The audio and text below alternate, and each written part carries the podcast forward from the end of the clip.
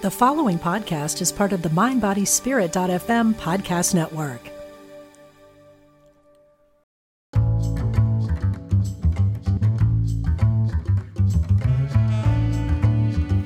Welcome to Dropping In from Omega Institute, a podcast that explores the many ways to awaken the best in the human spirit. I'm Cali Alpert. Dropping into our Omega studio today, Jeff Warren. Jeff is a meditation teacher, journalist, and author of The Head Trip, a travel guide to sleeping, dreaming, and waking. He's also co author of the New York Times bestseller, Meditation for Fidgety Skeptics, which he says marked the start of speaking openly in public about his own mental health challenges. Jeff's honest, down to earth, and sometimes irreverent exploration of meditation has made him one of the most accessible experts in the field, with popular content on apps like Calm and 10% Happier. Welcome, Jeff. Thank you for dropping in today on Omega's Rhinebeck, New York campus. I'm so happy to see you. I'm happy to meet you, Cali. Thanks for having me. Pleasure. Thank you for making the time. What is your practice? Here you are. We're at the Omega campus. Mm-hmm. What's your practice when you're here at Omega campus? And did you have one this morning? Uh, so I did not do my formal sitting practice this morning. Actually, I often don't do a formal sitting practice. Uh, I probably get, I'm honest, maybe two of those in a week. It depends on the week. Uh, some Oh, weeks quite a bit, but in terms of you know, half an hour set aside deliberately to get very quiet and seated. That said, I I kind of continuously think about practice and connect to practice like instructions throughout the day.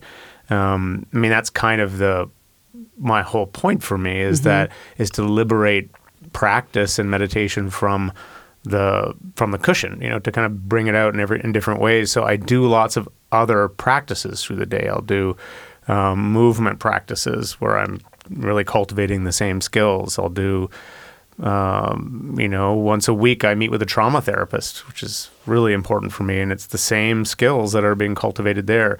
I have a voice coach I work with, which has been a tremendous adventure into my mind and body that turns out to be the same skills and all kinds of insights get generated from there and, and on and on and on. So I, I mix a lot of practices into my day. I do think there's a place for a simple seated practice and stillness, there's something that happens there that is very important, which we can unpack. Um, but there's a lot of mixing up. And my new thing is Feldenkrais. I'm doing this training to uh, to be a Feldenkrais teacher, and which is all about move, a kind of movement meditation, getting very, very, very um, still inside and noticing the sort of uh, freedom available, I guess you could say, in each moment to move in a slightly different way to to slightly repattern the nervous system and i'm finding it just this incredible experience these trainings so i'm doing quite a bit of that right now too so that's an answer to your question Yeah. yeah Do you, um, going back to the voice coach, is that intended for your professional life or to get more in touch with your voice in sort of a metaphoric and literal way? Well, all the above. Uh, it started out as something that Calm uh, proposed. I was I do a lot of meditations for the apps now for Ten Percent Happier and for Calm, and I was getting my voice was getting kind of burned out after two and a half hours. I was getting all vocal fry, they call it, like this when you're talking like this. when you're doing, as, as it happens when you do meditation, As- it's sort of funny. Yeah, yeah. Uh, which I yeah, ironic. I'm guiding meditations and I'm getting, but of course, guiding meditations. That's a whole subject. How to guide meditations in studio. It's I, I love it. But anyway, I was getting um, my voice was getting sort of strained, and they suggested, hey, why don't you see this voice coach that can give you some tips? And so I met this wonderful woman, Deborah Joy, who's based in Toronto, where I am, and she's also a Kundalini teacher. She's so many things, and in this exploration of my voice, I have, I mean, I can't even tell you the amount of insights and learning I've had. For one, I don't actually even, I often don't speak in my normal range. I speak deliberately a little lower mm-hmm. without knowing I'm doing that Yeah. because something about how I was brought up, you know, having too high or light a voice, something was weak about that, but who knows what mm-hmm. it was. So I've internalized this way of relating to the, and, and when I'm in that lower voice, I tend to be in a more explanatory uh, mode as opposed to a, a more second circle, genuine, connecting vibe. So she showed me this, you know, and it's become this whole, and then uh, discovering and rediscovering my love of singing. Uh, so she now we we sing together and make sounds together and we explore the range and it's just become this whole exploratory practice into who I am, my whole being, and that's kind of my thing. Is that anything can be that? Mm-hmm. There isn't, you know, interviewing people, being looking at you across the table, you doing what you do is an entire deep practice of exploring who you are, and the way you approach that, it reveals different dimensions. It, it can itself be a transformative practice. So. Um, so I mean, this ended up being a good way into talking about things I'm passionate about. Yeah, no, that's really beautiful and interesting. Mm. Um, right, so al- already begs like so many questions, um, just offshoots out of everything that you just said. Um, but describing sort of the pastiche of all the different things that you find mindfulness inside of. I love the idea, and I do. I know that you represent this, um, and also you speak. You really are such a master at contemporizing and mainstreaming, for lack of a better word, and making more accessible the concept of meditation. Mm. And these are all versions of mindfulness that most of us aren't thinking about every day, mm-hmm. That you can really find it in everything. Yeah, I mean the the liberating I mean, I've always I'd always understood the idea of kind of mindfulness in action, and of course understood the idea that there are many wayfinders and paths in. But my teacher for a long time was Shinzen Young, still right. someone who's very important to me, and he has a particular way of talking about mindfulness, which has been very revealing for me. And that is just really seeing it as this. He describes for him as a, it's a sort of a three part skill attentional skill set that it's a cultivation of concentration, of clarity, and of equanimity. Mm-hmm. And understanding those component parts, understanding how they show up in our moment to moment experience, what they are, how they deepen over time, that to me was sort of the uh, that was the skeleton key because then I could see how those qual I can see how those qualities show up in different ratio in different practices. You can see how they live in prayer practices, how they live in movement practices, or how they live in artistic practices. Right. And, and you can, I mean, and each of those three, and there's not just the three, of course, there's lots of ways to break this down and other skills, but you can see the, how the medicine of each of those three works. And I think of it often as like, um, I mean, that's one of the things I'll, I, I, I do in my teachings when I teach in larger groups is I kind of start by putting up on the board in front of me. I get a bunch of paint and I paint like f- uh, four colors. You know, red is for care. That's the, the care piece. And yellow is for clarity. And green is for equanimity. And blue is for concentration. And this is our color palette. You know, this is these are the basic building blocks out of which every practice is built, among other things. They're there in different ratios. And how we can begin to kind of paint our own experience. We mm. can begin to shape our own experience with that as our palette. And and then that becomes when you really understand that as you're going about your day to day, it's less am I meditating? It's more for me it's more okay. Oh, I can see right now, for example. I'm getting really excited. I'm uh, there would be a tendency in me to just keep rabbling, rambling on, and just hurl unheeding over whatever sensitive, interesting questions you're about to launch into. But instead, I have the skill of equanimity, so it's like okay, I can kind of know, I can kind of back off from that energy that wants to surge forward. I can make this little adjustment. You know, I can choose to tune in. I can choose to tune into your face, that little concentration adjustment, and see what I'm noticing there. I could get kind of clear on the details. I can let it show me something. I can start to infuse the moment with more care. I mean, these become the levels, the mixing board, whatever your metaphor. There's infinite metaphors for uh, kind of managing your experience moment to moment and going more deeply into ultimately into your experience of your life. Is there is there such a thing as hyper mindfulness in the moment? Yeah. You know, like just because I hear all the nuances of what you're describing when you're practiced and yeah. when you're um, a practitioner and an expert, for lack of a better word, and in the idea of mindfulness and meditation, and you're always able to notice and catch yourself and find that space. Is there such a thing as hyper mindfulness? Like it going too far? Yeah, or where it yeah. can be interruptive. Yeah. Uh, well, I, I don't think, know. Just I, no, no. in. It's a really interesting. I, there's actually a bunch of things that come out of that. Thinking about that, um, what I would uh, I mean, maybe the first thing that comes to mind is there is certainly a period in in living the examined life, in becoming more mindful, where it actually creates a sort of heightened self consciousness, where the you know it's almost like you because you have a quote meditator or a mindful person watching you all the time, you know, and so it can. So that's a sort of temp, that's a kind of halfway house where there's a period of needing to kind of see that, right, and of being seeing the over vigilance, if you will, and and I think that's kind of part of growth in a, in a, in a mindfulness understanding. Um, and I would also say there are particular each of those skills can be really dialed up to degrees that are quite um, interesting and I don't think fully necessary. For example, the mindfulness piece, the the the hyper clarity, the sensory clarity, like my teacher Shinzen and the, the Vipassana world, that path to liberation or to more freedom or whatever you want to call it is a path of ratcheting up the sensory clarity. You know, it's about seeing in moment to moment the fundamental emptiness, seeing the rising and falling of things, and then seeing mm-hmm. what's empty underneath it, and mm-hmm. that is very profound. It's it's also kind of a boutique thing. It's not necessary for everyone. It's just it's it's one kind of temperament that's going to be drawn into that, and it's one form, way in which we can start to see something more fun, fundamental in life. But it also can be a little bit dysre- maybe not maybe more than a little bit dysregulating. I found it to be dysregulating. Mm-hmm. Yeah, I went. I was a super hardcore practitioner.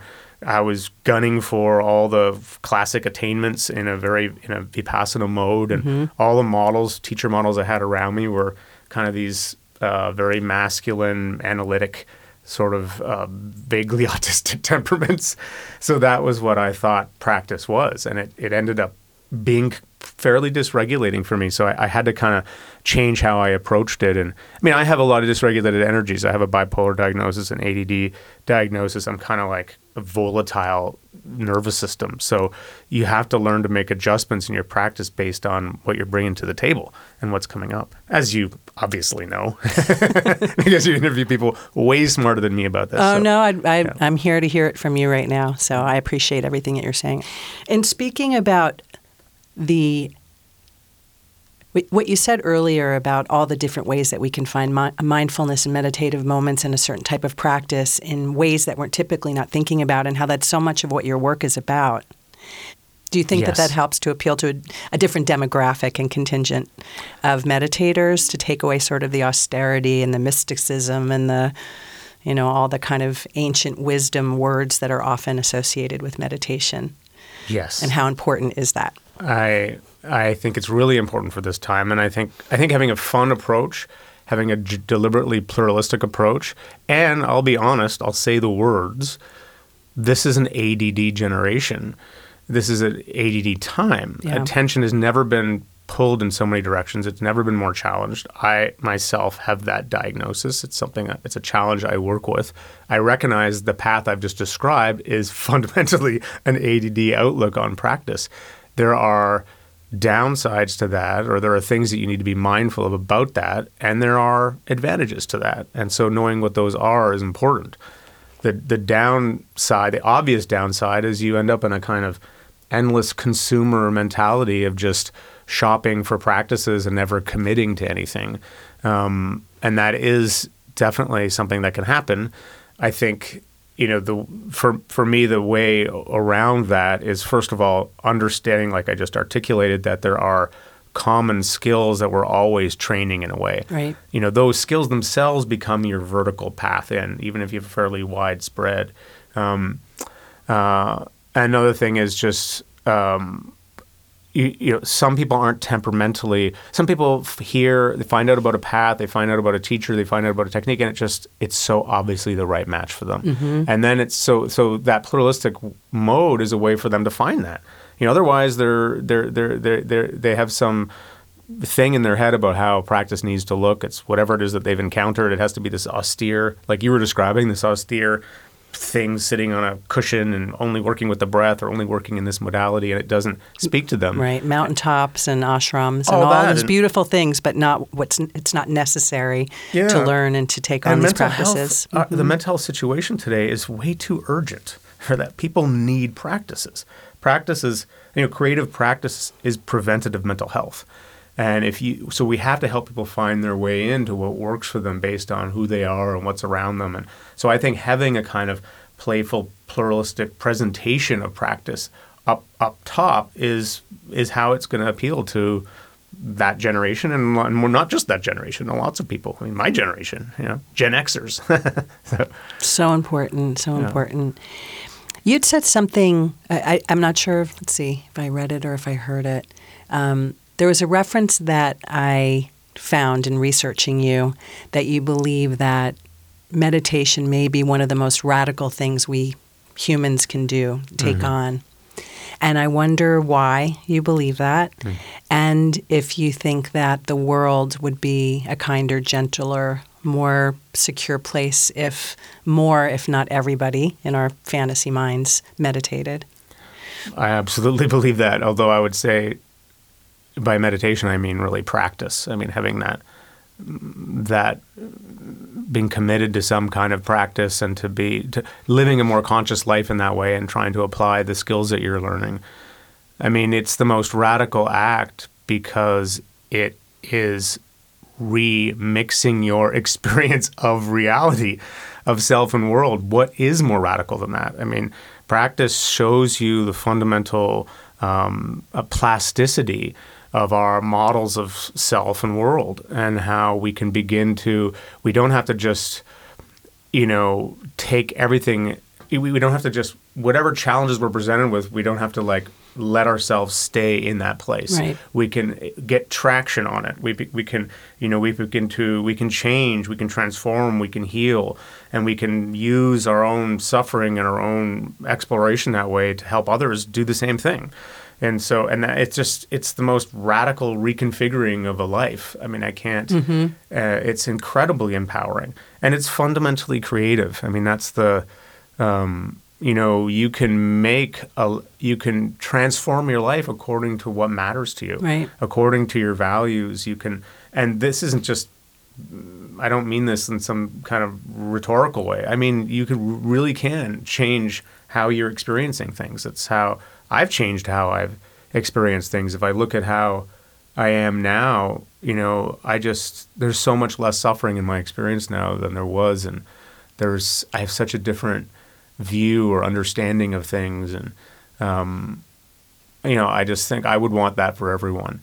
Um, and so the question is how to get folks into that mindset, you know, away from the kind of bad old way of thinking about it, which is bad and put that in quotes, but it's like, oh, you, you kind of get to be, you, you know, mental health is not something you need to think about. You're kind of born and you coast unless there's a real emergency, and then you got to go to a professional and ask for right. help, which is a really different way to think about it than I think a healthier way to think about it is, you know, this is this basic creative project that you, it's something we have to always be conscious of and there and practice is the is the very thing that will support us in that.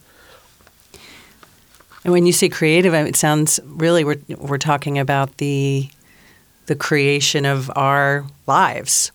Exactly. As sort of this piece of clay that we're perpetually sculpting. The, the creation of our lives and the spread of love and caring out to every other life. Because I think the the most important thing that you communicate as a guide, it it may be in part for sure uh, this the idea of getting still, beginning to trust yourself. But for me, as important as that is this idea that your life is yours to find your creative practice. Right. You know that you. I teach these how to guide workshops, and I. It's about ostensibly how to guide people in meditation, how to guide people in practice, but really what it is is how to show in the guiding how this practice that you've chosen is perfectly suited to you and the healing you need. And you can do that too. So let me take you into my healing. I'll share this thing with you and then make something for yourself and share that with somebody else. Mm. It's that it's sending it out, it's casting out the seeds. Um, and thinking of it as these creative projects that we can pass around into pass around each other's and, and put into each other's put each other's nervous systems inside is like oh it just gives me chills yeah. especially given the intention of what you're what you're expressing, which is just to create more of a sense of community and tribe and humanity and collectivity and all the things that are really our our deepest, most primal desire anyway that we just continue mm. to forget. We exactly. get so far away from it. Exactly. And I think um, what you're expressing is such a beautiful reminder of like these practices and modalities are all so simple, or at least the intention is so simple. Mm-hmm. We've done such a good job of complicating, complicating and mm-hmm. moving away from what our true essence is. That's totally. a topic that forever astounds and confounds me. Yeah, how well, we've gotten so good well at said. that. Um, Let's talk about what meditation and practice really do. Mm-hmm. Physiologically, bare bones, for someone who's never considered it, thinking about it, afraid of it, curious, intimidated. Yeah. Bare bones, like what, what does it do? Well, I mean, I, I wrote a book about the brain and I've, I've been interested in w- what changes in the brain, but I think actually a much more direct way to talk about it is to talk about experience what it does in experience is um, um, it helps you get out of your own way. You know, it, you make things deliberately simple. and it takes a while. It can take a while for things to settle, but as the you know the thinking mind, the the mind that's always making problems, the mind that's in the future and in the past, and which is this beautiful thing that we dance with in our life. But as that begins to quiet, we see there are fewer problems. and it really is that simple in a way. It's it's the experience is of a kind of settling, a kind of coming back into our bodies, back into the moment, realizing that there's actually more space in this moment than we realize. There's more, and therefore we have more autonomy to make the choices, the responses that are most that make most sense for the situation. And then, you know, in the body, it's there are all these ways that the practice down regulates all the fight, subtle fight flight in the nervous system. You know, it you, you're continually amazed at how much there's always more of you that can rest. You sit down on a cushion and you think you're relaxed on the mm-hmm. cushion, but actually you're really uptight. It's like you got to pickle up your butt. You're kind of holding yourself off the cushion. You don't even realize it. It's like, oh, and then you see this layer, or you see this layer of tension in your face, this sternness, and and they just the layers come off. You know, it's layer by layer, and ever more light, ever more available, ever more free and spontaneous. It's beautiful. Yeah. I'd love to talk a little bit more about that idea of space and witnessing. Hmm. Because, again, that's what probably every practice ultimately intends to do. Can you speak to the significance of finding that space a little bit more deeply and being able to become a witness to your own life versus being caught? Because again, that's our natural tendency is to be in the reactivity and the responses and the fight or flight and whatever dramas and narratives are constantly playing out versus being able to just take a minute and realize the space and finding that well of equanimity. It's a very powerful and beautiful thing. Mm-hmm. Can you speak a little bit more to that? When, especially when people are first starting to find it, so they yeah. can relate to what we're talking about. Well, um, it's the whole magic of mindfulness. You know, it's this um, you don't even realize all the trances you're in at the beginning.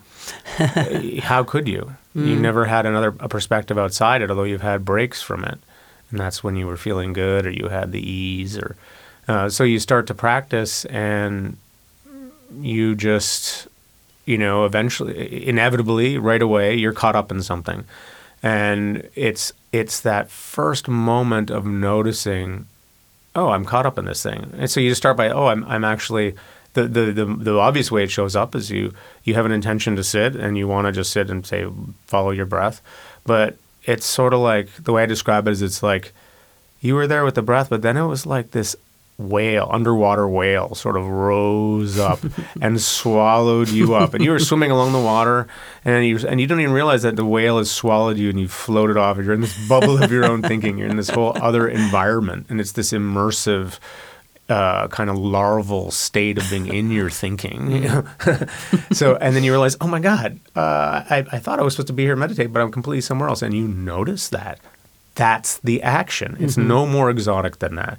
It's our you have this capacity at any moment to pop back into a broader perspective, and not just in a seated practice. I mean, a good journaling practice will teach you the same thing a good discussion with a skilled therapist, you know, will teach you the same thing. There are many ways to generate insight. It's this it's the human capacity to realize that we've been move, motoring along in a particular assumption or a particular mood and and and to pan out and notice that and um, and I guess what is so interesting for me is that the space just keeps on going. It's not there's always another thing to see, and not to like set up a a, a kind of thing in your mind or oh I always got to do more because part of realizing is that you don't need to do more. You can come to a complete sense of space in the moment that's total. There's nothing more to happen in that moment. You're you're there, but over the course of your life, the course of living, new layers will accrete. So there there is a place for the examined life of being continually curious about what unconscious things you're inside without realizing it. I'd like to hear a little bit more about your story. You mentioned your bipolar diagnosis, mm-hmm. your ADHD. Mm-hmm. Uh, when you st- when you were a younger lad, I know there there were some sordid or more hedonistic mm-hmm parts of your life, right, that maybe felt like they precluded you from being as centered as you wanted to feel? You say that. I'd rather hear you say it. What is it that first launched your, uh, even just your awareness or kick in the butt that, hmm, maybe I need a little something here, a little help, something to balance me out?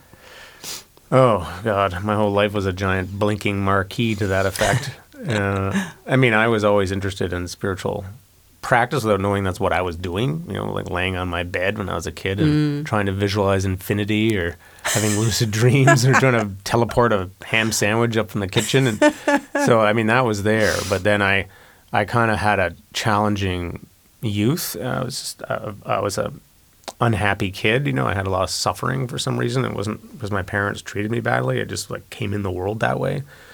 Um, so I kind of went into a tranquilize myself mode from about 17 to you know 32 maybe. Uh, not exclusively but like where I just was really a big partier and I did a lot of damage to myself. I I um, both from all the addictive behaviors but just the reckless insane things I did and breaking. I broke my neck and I broke my shoulders and I've smashed. I mean I got beat up by Hell's Angels and I got you know I flipped in the back of in the bed of of uh, um, uh, pickup trucks, and I mean, I have, have had like eight near death experiences or something. Most of it altered.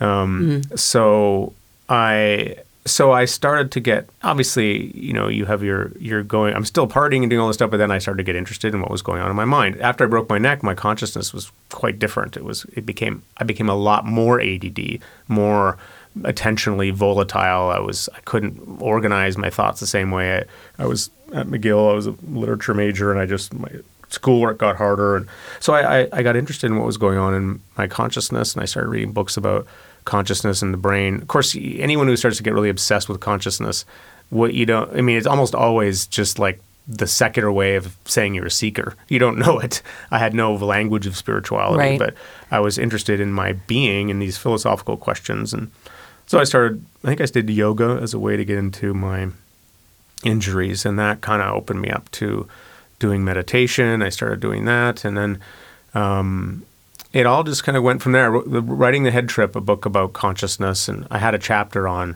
meditation. So I, I was doing a lot of reading about practice then. I'd been doing a lot of non-dual practices before that, and and I started sitting, and of course that's when um, everything I started to really see the medicine of what meditation can do. But all the while I'm still struggling with my See, this is the thing. You know, I often felt like meditation was meant for some kind of super regulated person.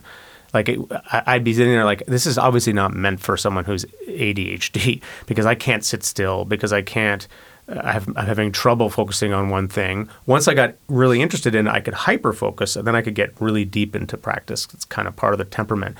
But right away from the beginning, I was like, well, how do I make these practices work for me with this different kind of nervous system? And in the background, there was this mood volatility, which I didn't know, I didn't really make anything of. I just, what do you, you just think that's what normal is. But that was another thing that I'd be, I would go into these practices and I would go really deep, and suddenly all this crazy energy, kind of Kundalini stuff would come up, and I'd get really dysregulated. I'd go into these hypomanic states for days. And all I ever got from my teachers was, oh, just notice that's happening and keep meditating. Or, you know, it was just like more equanimity, uh, which is not what I needed. I needed trauma work. You know, I needed other tools for regulating myself. And so I had to figure all this stuff out on my own. And that's, um, that's why I teach what I teach. You know, I teach a, a, path of having to kind of kind of figure it out on your own and looking at being interested in other modalities and and getting help from community. And then there's this other paradox here because the practices there's two things. You're accepting who you are and how you are, your weird nervous system. You got to accept that you are you have those energies in you. You have this this kind of volatile attention. And in the accepting, in applying the different practices, you can begin to work with those energies. You can begin to be more regulated. You can begin, even if you're ADHD, even if you're bipolar, you know, you, and of course there are other, there are meds as options, there are other things. Those didn't work for me. But there are, so there's both a sense in which you can begin to address some of those things and you're, you're owning that you are those things, you're honoring them, you have the neurodiversity piece of knowing that those are gifts. And that's part of the movement that's happening now around mental health. It's like, yeah, that's damn right. I'm, I have I have this. Not I am that mm. because you're nothing. you start to realize that with practice. But I have, I have this is a visitor for me, and this is a beautiful visitor. You know, it's teaching me all these things, and it has these particular challenges. Yes, and and the, but the more you totally kind of blindly self-identify with always being that way, the more it, that will that story will determine you. So there is a way in which you also have to learn that you're bigger than any of these, any of those, you know, diagnoses, if you want to put it that way. So I think that was a pretty ADHD answer to your uh, to your question. But I think that was a comprehensive answer. Okay. Um, I, I, like I said earlier, you um, you really are masterful at grounding the nuts and bolts of meditation and practice in a way that I really appreciate. Yeah, it's mm, it really okay. helps with in a relatability kind of way, mm. and I think um, there's a reason that so many people resonate with you. Oh, well, because it's you're taking away the well, I just sit up there the and act woo. like a weirdo. People feel like people feel better about themselves when they act, they see someone acting so crazy.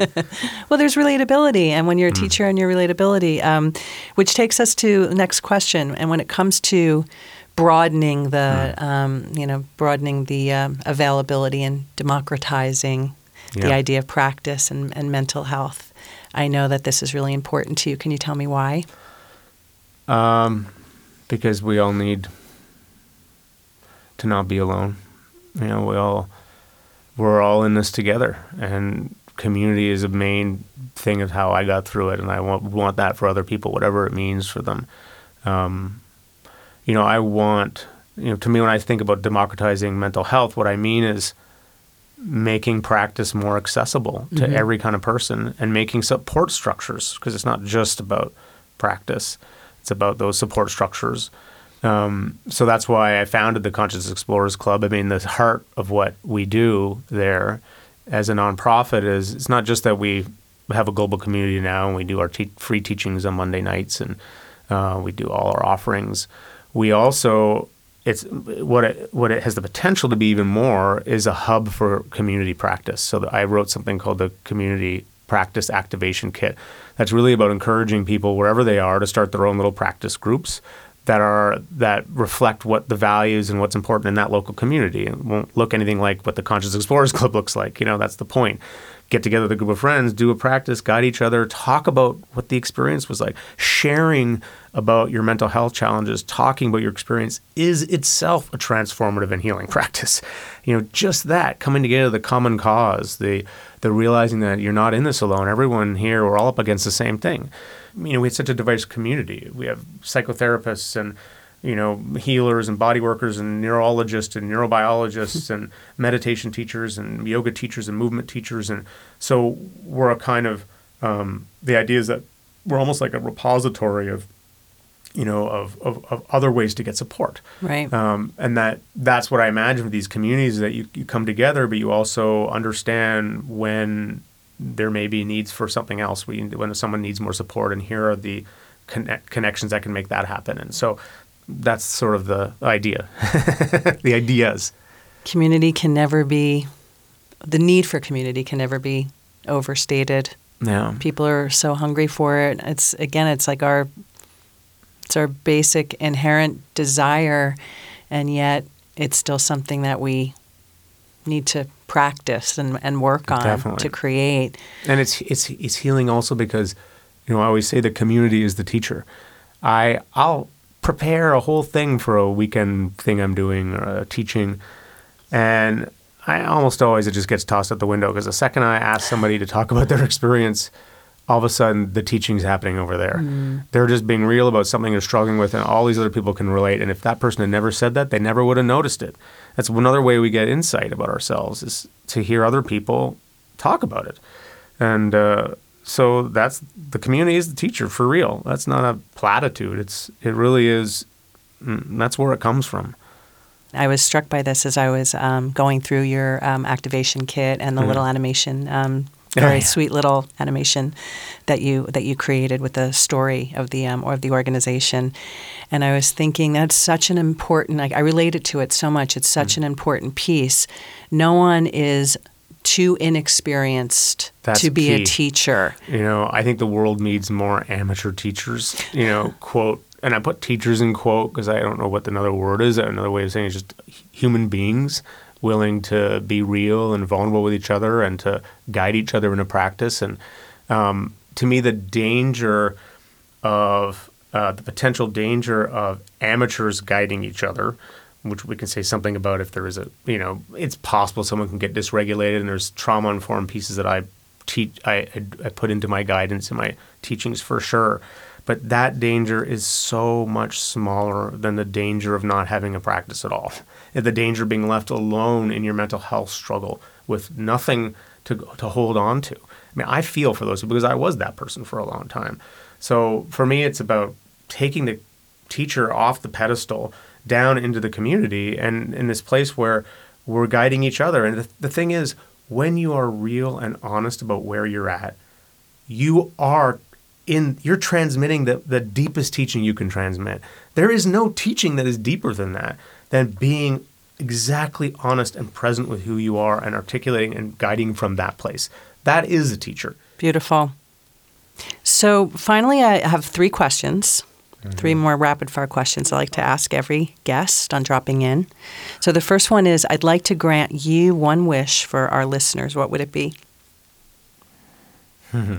If I could give my listeners anything, I would wish. say to find the creative practice that just sings in the nervous system, to know what that is, what that song is. I would want that for everyone, and there may be many. What is something you wish for yourself? Same thing. uh, I wish I could know, but I can't, that my son will never become estranged from me.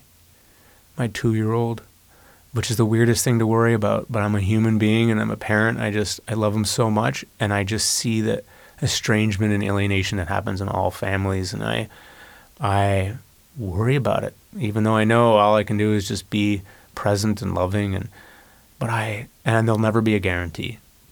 But if I could have anything, I would want that.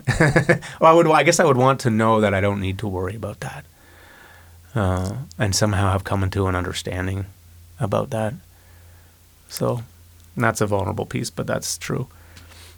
I appreciate your candor. It's powerful. What's the most important offering or tip you'd like our listeners to take away from our conversation today? Um, they're the teacher.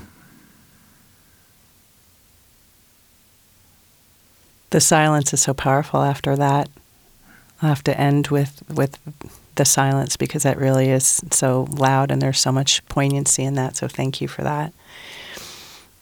So, Number one, thank you for joining today. My pleasure. And for spending the time and for your insights and the powerful, beautiful work that you do. If our listeners would like to learn more about you, buy your books, hear your meditations, where can they find you? Um, well, the Consciousness Explorers Club, the my nonprofit that uh, is really there's a group of us, Aaron Oak and James Moskalik and Abby Kramer and Kevin Lacroix and all my friends their website is that website is CEC Meditate. Uh, so you can get the community activation kit there. There's lots of free resources. And then my website is jeffwarren.org and lots of free meditations there. And you know, all kinds of stuff. So there's, a, I mean, I put up, I have this section called "Steal These Meditation Ideas," and it's just hundreds of meditations in there that I've guided that are that people can listen to if they're interested. And then I have also um, on Sunday night I do the Do Nothing Project, so it's a free broadcast to whoever wants to join in. It's live, eight o'clock. I just appear wherever I am. I'll do one here at Omega.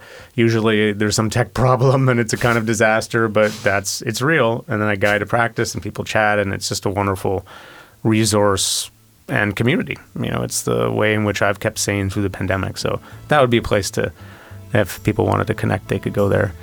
Yeah. Thank you so much. You're welcome, Cali. Thanks for dropping in with Omega Institute. If you like what you hear, tell your friends and leave us a review on Apple Podcasts. It helps new ears find us. Dropping in is made possible in part by the support of Omega members. To learn more, visit eomega.org slash membership. And check out our many online learning opportunities featuring your favorite teachers and thought leaders at eomega.org slash online learning. I'm Cali Alpert, producer and host of Dropping In. The music and mix are by Scott Mueller. Thanks for dropping in.